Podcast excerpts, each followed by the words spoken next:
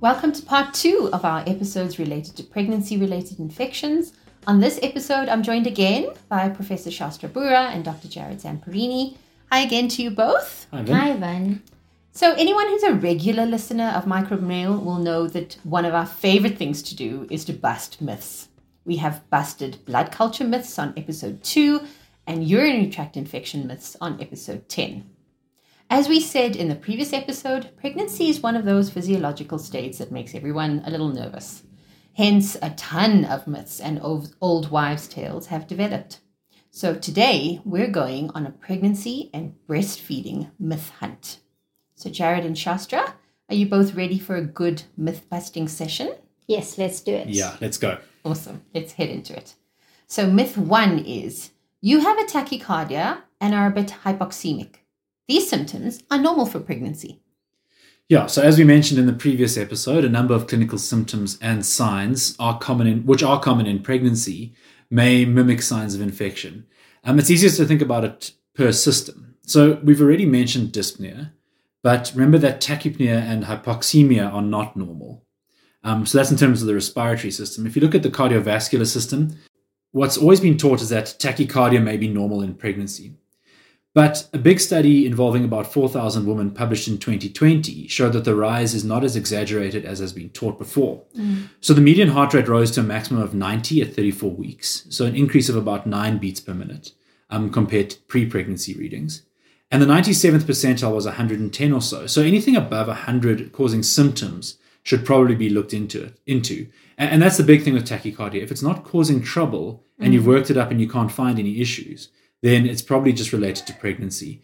But if you have symptoms or you find something abnormal on an ECG or um, you suspect there's an infection going on, then it's not normal. Um, and if you're talking genitourinary, then we can't forget to mention frequency of micturition, um, which is common, but dysuria is always abnormal. Right. I think it's very important that um, we can't take chances with pregnant women. And like Jared mentioned, it's often by an exclusion for you to mm. confirm or to be more confident that it is a normal entity within pregnancy. Mm. And I know he's going to get very angry because we send lots of patients for physician evaluation when they do have tachycardias. But it's on the premise that you cannot overlook that the physiology can mimic a disease process and vice versa. Mm. And so often with heart rates more than 100, those patients are often not discharged um, until we've got a thorough workup. And then we can ultimately say this is a gestational um, tachycardia because it's within the pregnancy. But I think evaluating any signs and symptoms that patients present with, they've got a nervousness or an anxiety around it. And I think then it's extremely worthy for us to evaluate it until we can prove that it's benign. Hmm. Yeah, and I, I, I'll never get grumpy about a consult for a tachycardia because if you miss the pulmonary embolism, if you you miss the infection that's driving that tachy, it's it's it's a disaster. so rather work it up and at the end of it say, "There's nothing. This is normal." Yeah. Then leave it alone, and and you miss something big. Uh, I have that now in writing and on a podcast. So thank you very much for the support with that regard. Done. So, myth number two most antimicrobials are not safe in pregnancy, so let's steer clear of them.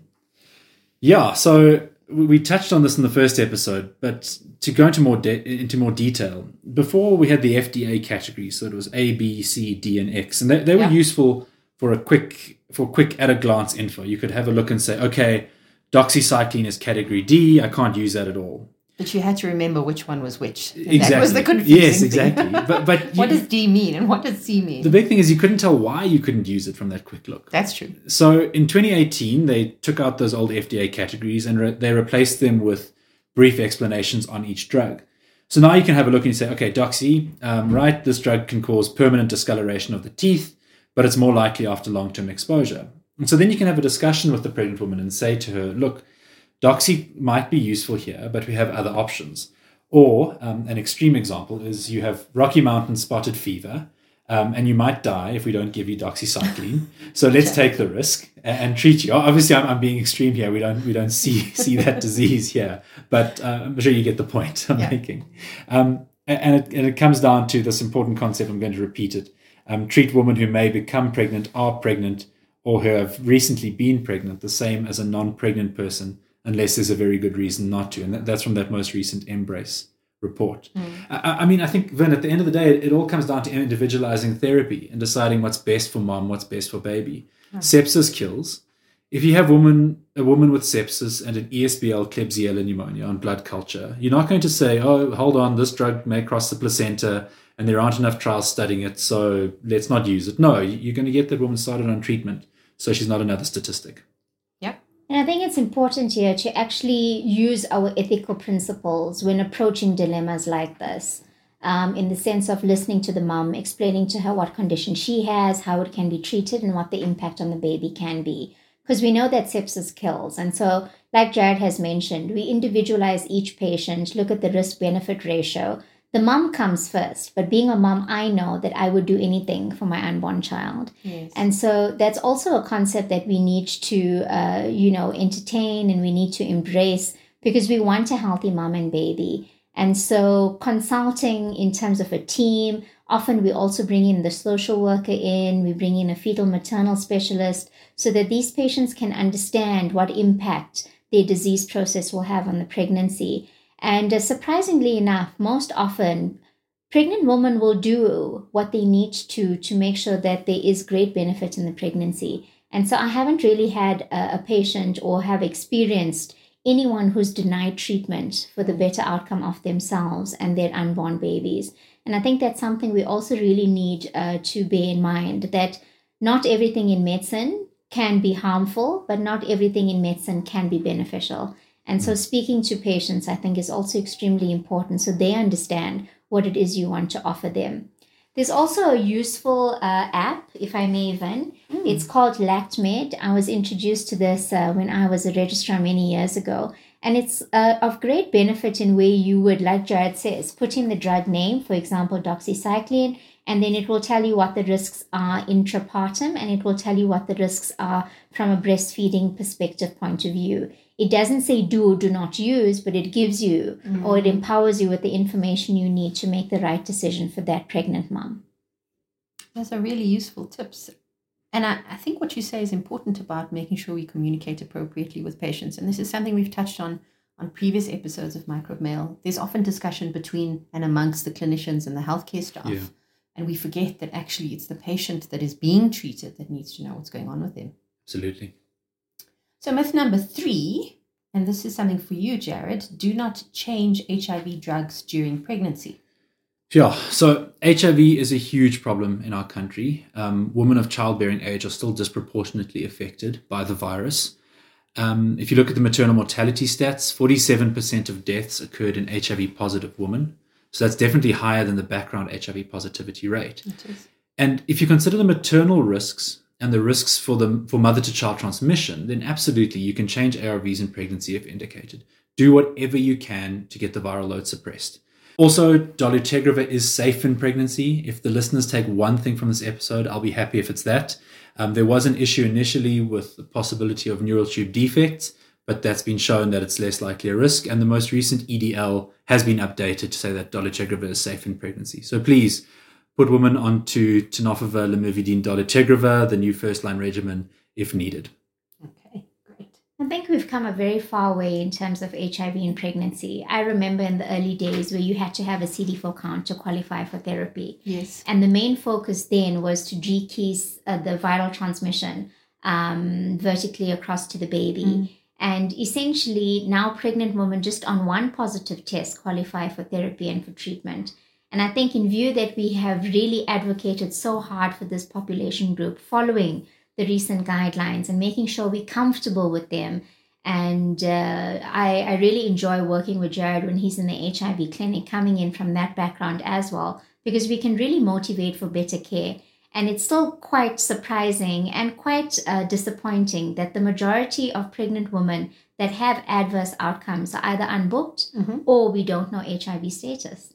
And uh, in view that we've got such a huge rollout for these patients, that should not be the we case. shouldn't be seeing that.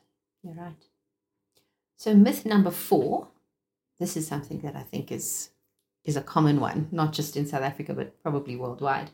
X-rays are not safe to perform during pregnancy. And Yeah. I ask this because obviously a lot of infections need um, investigations, and imaging is one such investigation.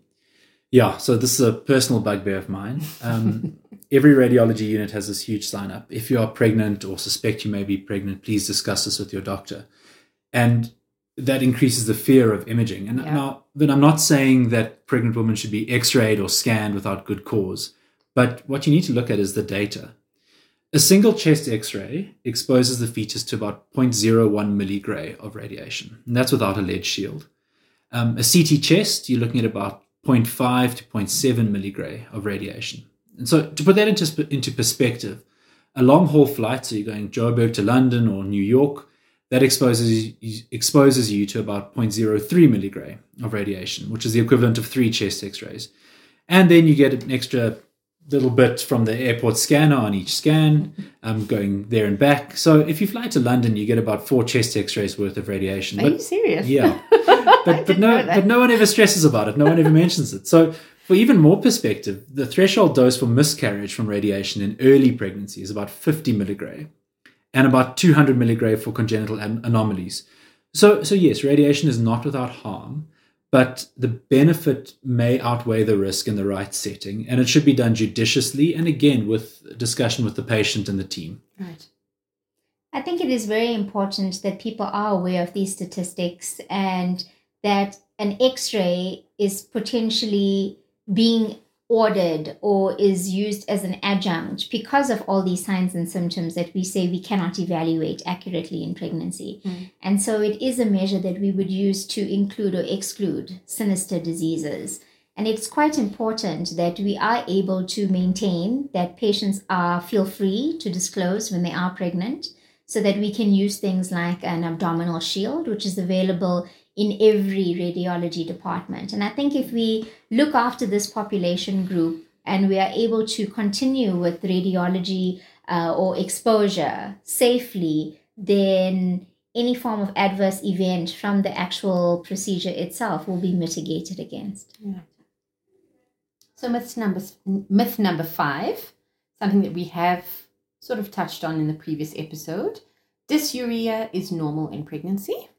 So, frequency of micturition or getting up to go to the bathroom five times in an hour can be normal, depending To on pee where or not to pee. Exactly. so, I mean, I remember this used to be debilitating, especially when you were trying to sleep and you were nine months pregnant. Mhm.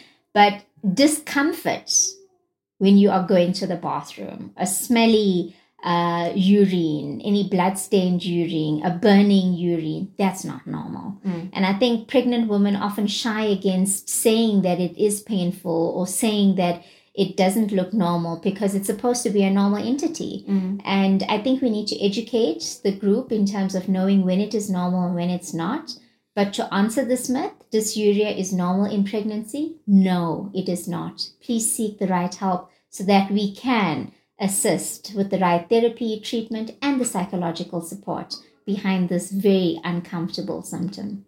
Yeah, definitely. If, if urine is burning, you need a dipstick, probably an MCNS, um, and then treatment.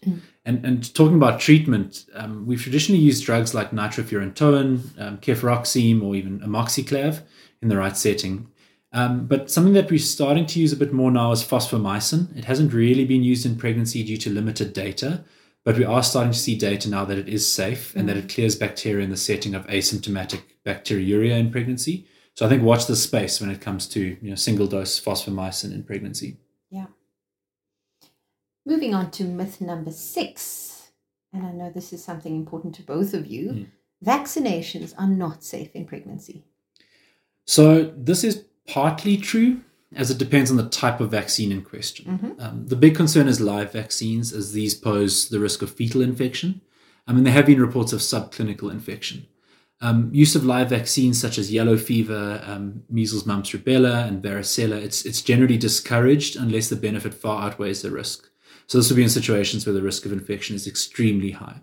But your inactivated vaccines, so influenza and uh, Tdap, so tetanus, diphtheria, um, inactivated pertussis, are actually recommended in pregnancy to prevent maternal and neonatal complications. And then your toxoids, like tetanus, are generally safe in pregnancy and they can be given if needed. And of course, the COVID vaccines are safe in pregnancy as well. So, yeah, vaccinations, inactivated, safe live vaccines should be avoided. So I think this is very important when it comes to women who want to become pregnant. And this is where preconceptual counseling uh, is vitally important. In that vaccinations that need boosters or that were not received during the vaccination rollout as a child need to be done prior to falling pregnant to protect women against the disease process, but also to protect any placental transfer because some of these disease processes can cause permanent blindness, microcephaly, um, and often babies can be born with severe um, anatomical as well as neurodevelopmental challenges. So I think vaccines need to be um, addressed more importantly in patients who want to fall pregnant, and that we can try and make sure that they are safe to fall pregnant, and then um, make sure that, that there's a healthy pregnancy um, until the baby is delivered. So, myth number seven, and this is the last myth that we have on this episode, is that antibiotics must also be avoided during breastfeeding. Yeah, so most antibiotics are safe in breastfeeding. An easy way to think about it is if there's an infant formulation, so a syrup, or it's used in the neonatal unit, then it's safe in breastfeeding. Um, a good resource is the NIH's LactMed database, as Shastra mentioned before. It, it actually used to be available as an app, but it's been discontinued. So That's a pity. Yeah, it's, so if you're old enough like us and you have the app on your phone already, then then it's then you're welcome to phone and we'll have a look. But otherwise, you can just Google NIH LactMed, um, and and you can easily access it online. So, is it a PDF? Or no, it's it's a website? it's a it's a website. It's Okay. a it's a it's a database online. Yeah, and it's free to access. okay. So I think the most common one that we often um, are presented with is women who are breastfeeding and then present with blocked uh, ducts or a breast abscess. And most often, uh, people are very nervous about uh, administering antibiotics. And that's where you'd need the two step approach in terms of appropriate antibiotic stewardship together with uh, source control or draining of the duct or release of the abscess. And so we don't advocate to stop breastfeeding in these instances. You will use the breast that's not affected. And as soon as the other breast has had a chance to heal and has been treated, then you'd move on to using each breast alternatively. And I think what would be very important here would be to have preventative measures. So encourage women after vaginal delivery if there was any form of injury or tears, sits baths, uh, perineal care, if it was a cesarean section, how to look after your wound, how to be able to anticipate if it's weeping, when to uh, report to your uh, nearest clinic or to your delivery center. And we can essentially, most times, actually uh, treat these patients with topical management conservatively and do not need to introduce antibiotics. But I have found with patients who've already delivered, they end up presenting much later. One is because they're afraid of being admitted into the hospital and leaving the newborn the baby, baby. unattended. Sure. The other is that if they are admitted, babies often have to stay at home. We don't have a facility where we can house them together. And then there's an interruption in terms of the uh, Feeding. feeding method. So then these patients are not given the opportunity to breastfeed, and then the baby is put onto formula or bottle feeds. So there's a whole culture that we actually need to identify where the weaknesses are to try and strengthen that women do not need antibiotics when they are breastfeeding if we can have these preventative measures and address them quickly enough such that they actually don't turn into an infection um, that becomes debilitating for mom and separates her from her the newborn baby. baby. Yeah, absolutely. Those are important points. So, guess what? It's What? game time. you Okay. got away with it in the previous episode. you can't be so lucky twice in a row. So, we're going to have a microbe spelling bee and we'll do best of three. Wow. Okay, Okay, you ready? was not prepared for this. But Is there a we prize? Pride. The- well, you get a microbe named after Okay. you, don't you Okay. remember? so, you're going to have to shout out your name go. if you're ready to spell. Okay. Um, right, are we ready? Ready. Okay. Okay, let's go. Let's go. The f- and they're all pregnancy related, so Okay. these these should be Oh, bugs you're both be so familiar with. embarrassing. okay, so first one, who can spell listeria? Jared. oh, that's not fair. Go for it. L I S T E R I A. Well done. Yes. That's one point, Jared. well done, Jared. The easy one. Uh, next one. Can you? So we know that Streptococcus agalactiae causes infections in the mother and the baby. Mm-hmm. So can you spell agalactiae? Okay, Shastra, I'll try. Go for it. Agalactiae. Yes. A Yes. G A G A G A L A Mm-hmm. C T Mm-hmm. A I E. You were almost there. Oh no! Do, do I get to go it, it was the E, right? Was it the E? It was the arrangement of the I's and the A's and the Okay, E's at the I end, but you as were almost there. So that's half a point, right? So just for the listeners listening, Shastra was busy finger lettering on my desk here. That's why we have registrars. I'm gonna give you half a point, but I gotta let Jared have a go. So Okay. it'll be, But now he knows where to put the I and the E. so, so it'll be A G A L A C T I A E. Well done. Yes. Two points to Jared. That's not fair. Half a point to Shastra. You can still come back from Okay, this. You okay. can still come Let's back. do the next one. Okay. Next one is also common cause of urinary tract infections in women, pregnant and non-pregnant. Escherichia coli. Can you please spell Escherichia? Jared. Go for it. Come on, Shastra. I- I'm, I'm, I'm making sure that the I's and the A's are In the right in the right place. place now. I'm gonna type as I go, so I can don't have to finger draw on the desk. E S C H E R yes. I A C A E. no. Have I Your left- eyes and names Shastra, are the wrong Shastra. have I left things out again? Okay.